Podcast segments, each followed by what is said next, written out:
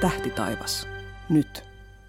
Tervetuloa Ursan Tähtitaivas nyt podcastin erikoisjaksoon, jossa me käsitellään kevättaivaalla kirkastuvaa komeettaa, eli pyrstötähteä C2019 Y4 Atlas. Mä olen Ursan tiedottaja Anne Liljeström. Atlas-asiantuntijana meillä on tänään vieraana Ursan asteroidit ja komeetat harrastusryhmän mediavastaava Veikko Mäkelä ja äänikäsittelyn on tehnyt Tomi Taskinen. Nyt on ehtinyt jo valtamediassakin näkyä ennusteita siitä, että kevättaivaalle olisi ilmaantumassa parhaassa tapauksessa hyvinkin näyttävä pyrstötähti. On puhuttu jopa, että tässä on nyt tämän sukupolven komeetta, joka tulee valaisemaan yötaivaan.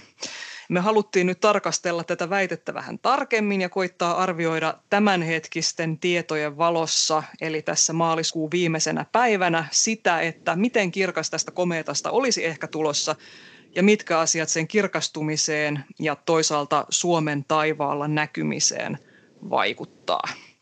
Tervetuloa virtuaalistudioon Veikko Mäkelä. No, kiitos. Esitellään tähän alkuun tämän lähetyksen pääosan esittäjä, eli komeetta C2019 Y4 Atlas. Mistä tämä nimihirviö oikein tulee? Joo, tuo kometta Atlas on yleisesti käytetty nimi, mutta tosiaankin sillä on tämä numerokoodi.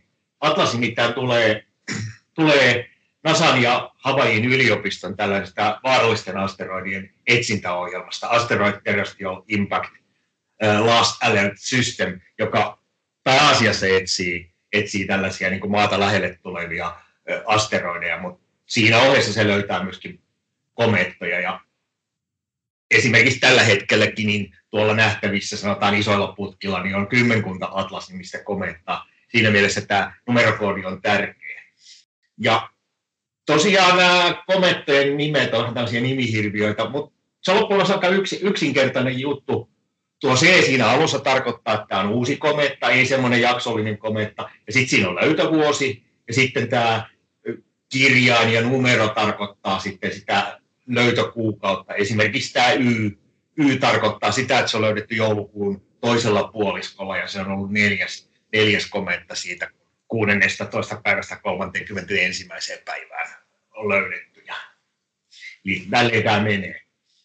Joo, joo. Eli siis joulukuun toisella puoliskollakin tämä oli neljäs komeetto. Näitä siis ilmeisesti löytyy lopulta komeettoja aika usein. Suuri yleisö vaan ei kuule niistä, koska ne ei siellä ne menee jossain avaruudessa.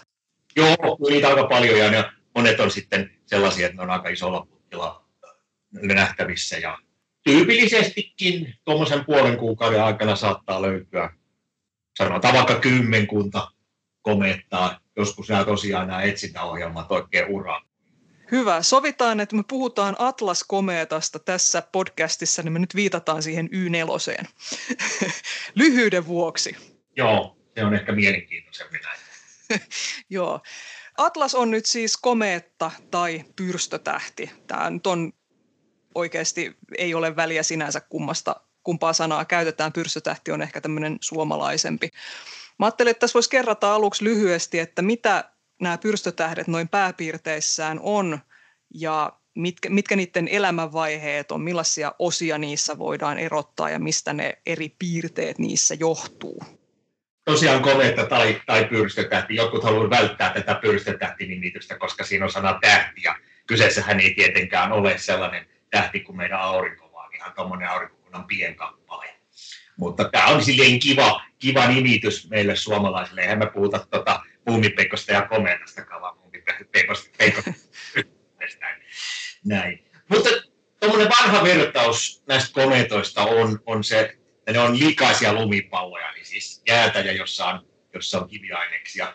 Nyt kun me ollaan päästy tutkimaan luotaimilla vähän lähempää, jopa pinnalta, pinnalta komettoja, esimerkiksi tuo kometta Tsurjumu Gerasimenko, jolle tuota, Rosetta. Luotain ja sen file, file laskeutui ja laskeutui, niin on huomattu, että siinä on aika paljon kiviaineista, mutta siellä on mukana erilaisia jääaineksia, jotka on, on haittuvia Eli siellä on vesijäätä ja vähän muitakin, muitakin jää, jääaineksia. Eli, eli onko liikainen lumipallo sitten, vai onko luminen kivipallo sitten parempi termi tällä. Joka tapauksessa tällaisia luonteenomaisesti aktiivisia kappaleita. Puhuin äsken asteroideista. Tämä ero on pikkasen häilyvä, mutta tyypillisesti häilyvä niin kuin asteroidin ja komeetan välillä, mutta eikä tyypillisesti voidaan sanoa, että kometta on sellainen, jossa tapahtuu jonkunlaista aktiviteettia, sieltä tapahtuu höyrystymistä. Me nähdään sitten niin kuin kaasu, kaasupilveä kappaleen ympärillä. Usein se muuttuu lähes niin kuin suoraan kiinteistä kaasusta, eli puhutaan sublimoitumisesta. Ja nyt tietysti mihin kysyit, minkälaista tämä, tämä, minkälainen tämä kometa rakenne on, niin tyypillisesti siellä on siis ydin, joka on tämmöinen koltaan ihan muutamia kilometrejä. Se on se kivinen jääpallo tai likainen lumipallo siellä sisällä. Ja sitten sen ympärillä on koma, kometan pää, joka siis on tyypillisesti tuhansia kilometrejä alkasijalta oleva tämmöinen kaasupallo. Se on sitä kaasua, mikä sieltä ytimestä haittaa. Ja sitten se, mikä niistä tekee se luonteenomaisen pyrstötähden kometan, on sitten se pitkä pyrstö, joka venyy kymmeniä, satoja, jo tuhansia, jopa miljoonin kilometrien pituiseksi. Ja me sitten vielä nähdään näitä pyrstöjäkin, joillakin kometoilla olla useampaa, mutta niitä on kahta eri lajia. On tämmöinen kaasu eli plasmapyrstö, se on siis ihan sitä höyrystynyttä kaasua niistä haittuvista jääaineksista. Ja sitten on pölypyrstöjä, ja kun siellä on sitä kiinteää ainetta, niin sen kaasun mukana avaruuteen irtoaa sitten kaiken näköistä pölyaineista. No, nämä pyrstöt osoittaa tyypillisesti siis poispäin auringosta. Niin ei siis tule silleen, että kometta viidettää silloin niin kuin häntä ja se tulee perässä, vaan se on aina poispäin.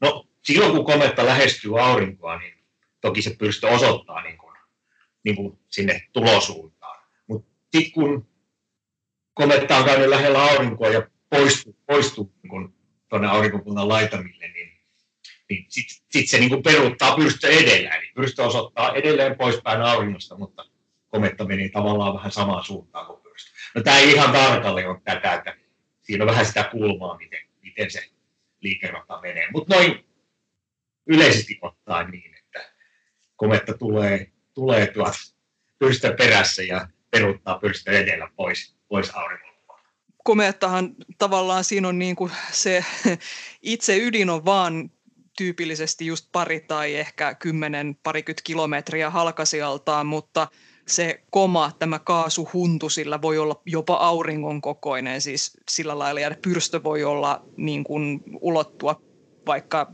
niin kuin auringosta mitattuna Marsin radalle, että siis ihan valtavia, että se tavallaan se pieni ydin saa kyllä niin kuin melkoisen shown aikaan parhaimmillaan.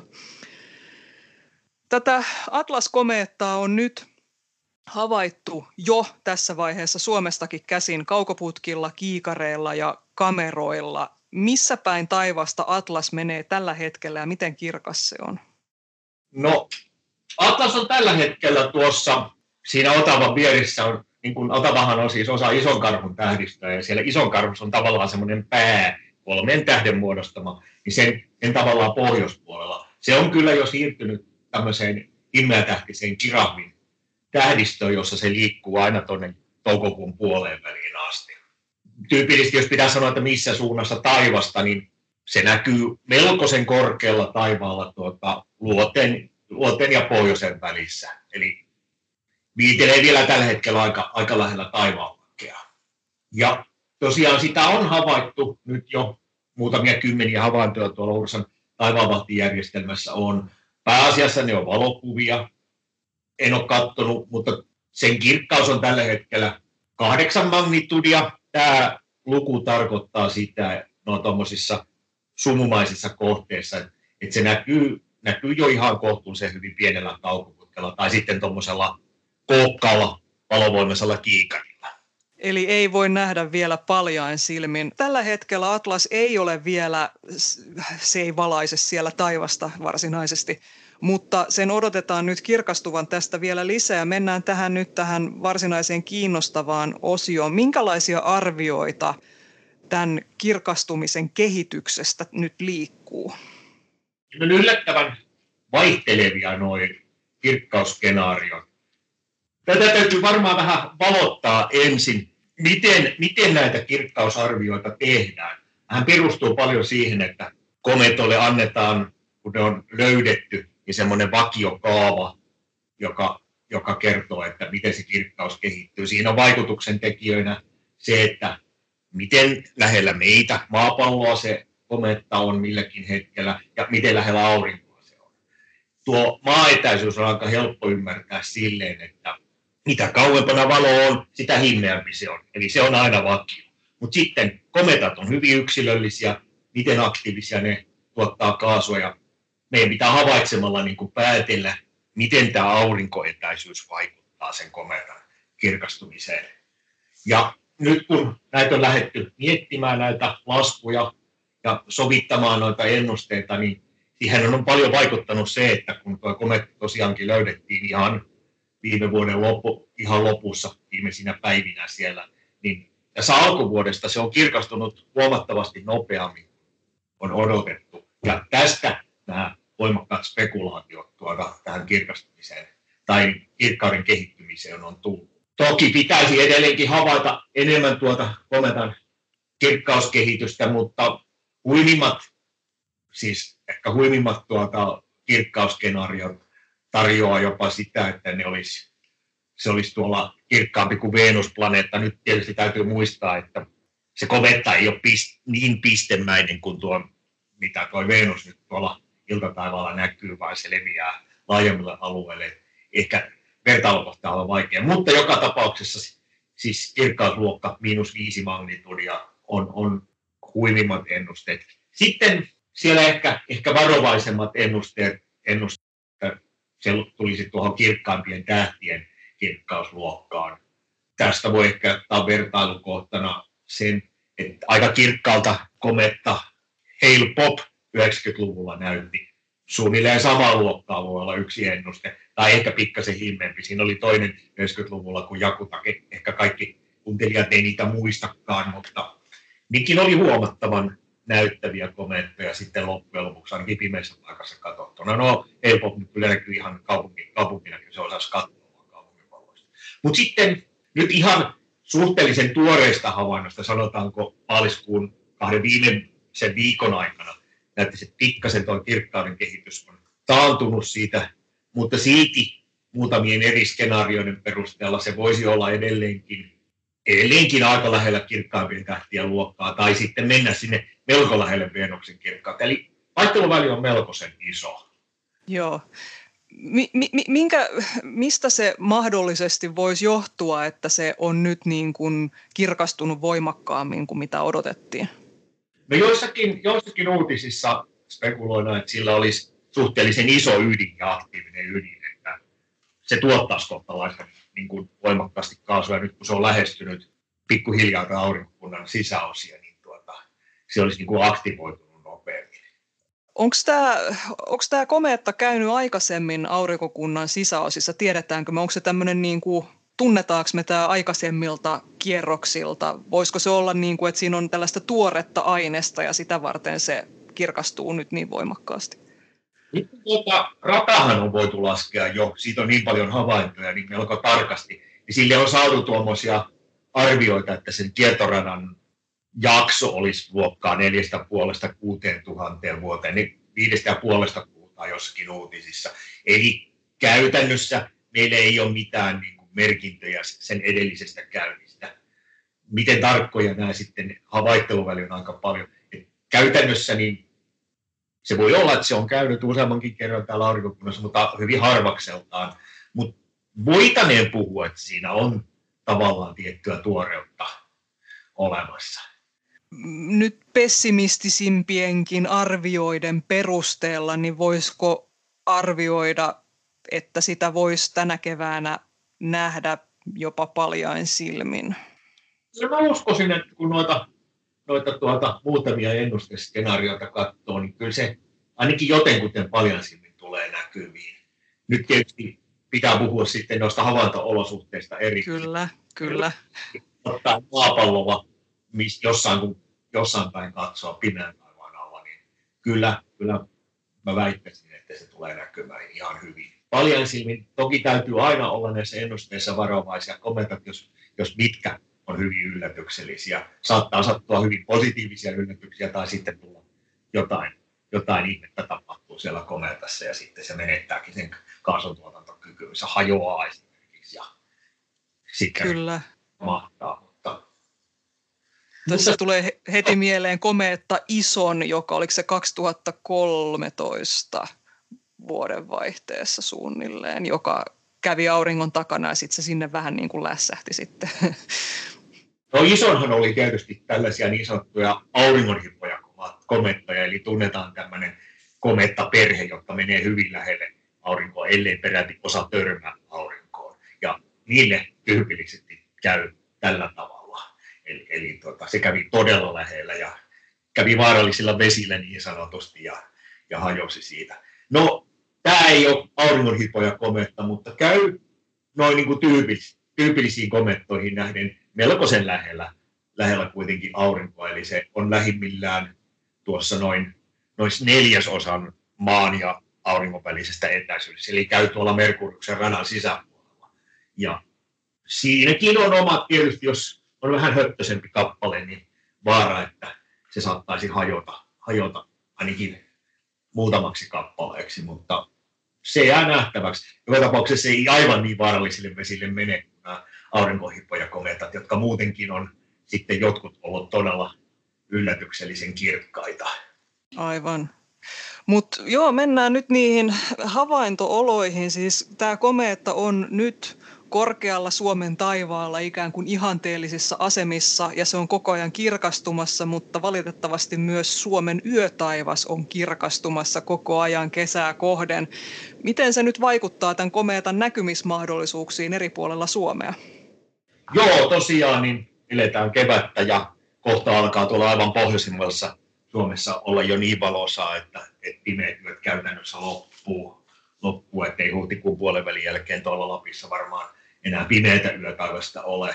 Keski-Suomessa mennään siinä ennen, varmaan ennen toukokuun loppua jo semmoiselle alueelle, että yö on pelkkää hämärää. Ja, ja täällä etelärannikollakin niin ne muutamat ehkä viikko toukokuun alusta on sellaista, että vielä, vielä ainakin osa taivasta on, on pimeänä. Toki tietysti se, että koko ajan se valoisin taivaan osa, eli pohjoinen taivaan osa, missä tämä kometta tulee näkyy, on yhä valoisampi ja valoisampi.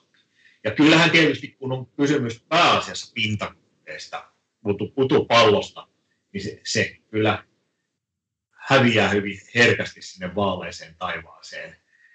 Nyt tietysti täytyy katsoa se, että miten tiivis se, se kaasupallon koman keskiosa, siihen tyypillisesti tulee semmoinen, se on varmaan satoja tuhansia, tuhansia, joku tuhat kilometriä, mitä se voisi olla. Siinä koman, koman ympärillä on tiivistymä, eli siellä on sitä kaasua enemmän, niin miten, miten, miten tiiviinä se, se koman keskus näkyy, että tuota, jos se on melko tiivis, niin kyllähän sieltä palata taivalta voi hyvin näkyä. Ja sitten tietysti pyrstö on myöskin vähän semmoinen vahva vaikea tapaus, että jos se on vähänkin hentosempi, niin kyllähän se katoaa sinne valo. Mutta toisaalta meillä on hyviä esimerkkejä ainakin kirkkaasta komeetosta. Eli tässä noin 13 vuotta sitten, reilu 13 vuotta sitten oli, oli nyt ehkä pisimpään aikaan kirkkain komeetta, kometta McNaught, joka näkyi sitten hämärätaivaallakin yllättävän hyvin Suomessakin tuolla pohjoisella taivaalla. Ja, ja meillä vähän Etelä-Suomessa tuppasi olemaan huonot säät, se näkyy vaan se ehkä viikon verran. Mutta se oli kyllä sellainen, että sen pyrstönkin sieltä hämärätaivaalta näki. Ja jos tämä nyt on yhtäänkin kirkkaampi, niin, niin kyllä siinä semmoisia mahdollisuuksia on. Ehkä se loistosta katoaa jonkun verran, jonkun verran siinä, että se on valosalla taivaalla, mutta nähtäväksi jää, nähtäväksi jää, mitä se, se on. Et jos se menee tuonne vähän noihin himmeempiin skenaarioihin, niin sit sitä pitää ehkä hakea kiikarilla. Ja silloinkin tosiaan vaan täällä Etelä-Suomessa. Et, et se on vaan tuossa Keski-Suomesta pohjoiseen alkaa olla se ongelma. Aurinko vaan ei mene niin kauhean paljon horisontin alapuolelle, jotta, jotta taivas ehtisi tummua tarpeeksi. Mutta mut tosiaan niin etelärannikolla niin aurinko vielä käy, käväsee tuolla toukokuun lopullakin sen verran paljon alempana, että sitä hämäryyttä on ehkä riittävästi tuon kometan näkemiseen. Eli käärästään tähän loppuun nyt vielä se, että nyt tässä kevättä tai loppukevättä kohti mentäessä, niin me katsomme nyt siis pohjoistaivaalle ja suunnilleen Otavasta ylöspäin vai alaspäin? Tällä hetkellä sinänsä Otavan suhteen asia on aika vaikea, koska se on ihan keskiyöllä pimeämpään aikaan tuolla ihan päälailla. Mutta, mutta jos nyt ilmasuuntia sitten melkein niin kannattaa katsella, niin, tuota, niin, niin kyllä se siellä pohjoisen, pohjoisen taivaalla on. Ja tämä on tosiaan sinne mielenkiintoinen kommentti, että se on aika kauan niin korkealla, että se ei varsinaisesti laske horisontin alapuolelle, käy kyllä tosiaan siellä ihan horisontin pinnassa, että, että se, sekin tietysti vaikuttaa sen kometan näkymiseen, miten korkealla se on horisontista. Mutta pohjoisella taivaalla siellä ehkä yksi kiintopiste voisi olla löydettävissä oleva kir- kirkkahko tähti, joka tietysti valoisuuden takia näkyy vähän vaivalloisemmin, niin on tämmöinen ajomiehen kapella ja siitä sitten niin oikealla. Eli, eli kapella on tuossa luoteen, luoteen suunnalla ja kometta on sitten ehkä pohjoisluoteen pohjoisen välillä sitten siellä toukokuun loppupuolella kannattaa ottaa tähtikartat käyttöön sitten ja koittaa bongata kapella sieltä taivaalta ja katella, että missä vaiheessa Atlas ehkä tulisi sieltä näkyviin. Toivotaan parasta, että se siitä eh, niin kuin vastaa haasteeseen niin sanoakseni. Uskoisin, että, että, että kahden kolmen viikon havainnolla me nähdään jo vähän toi trendi, mihin suuntaan nyt kuitenkin harrastajat tuolla maailmalla havaitsee ja ja havaitsijayhteisö aika tiukasti seuraa, niin tuota keikkauden kehitystä voi, voi niin kuin siitä vähän paremmin spekuloida, mikä noista vaihtoehdoista on todennäköisempi. Ja tosiaan äsken sanoin tuosta kapellasta, niin sitä ehkä, ehkä voi täsmentää sen, että nyt, nyt jos huhti-toukokuun alussa katsoo, niin sitten mennään vielä vähän niin kuin siitä sinne ylöspäin. Tuota, mutta mutta sitten siellä, jos, jos jos niin kuin lykätään sitä kaikkein kirkkainta vaihetta toukokuun loppupuolistolle, niin silloin se alkaa mennä niin kuin tavallaan oikealla puolelle kapella äänestää. Me seurataan tämän Atlaksen kirkkauden kehittymistä Ursan taivaalla sivuilla ja koitetaan saada meidän uuteen tähtikarttaan merkittyä sen Atlaksen sijainti. Kiitoksia tästä juttuhetkestä ja asiantuntemuksesta Veikko Mäkelä. Joo, kiitoksia.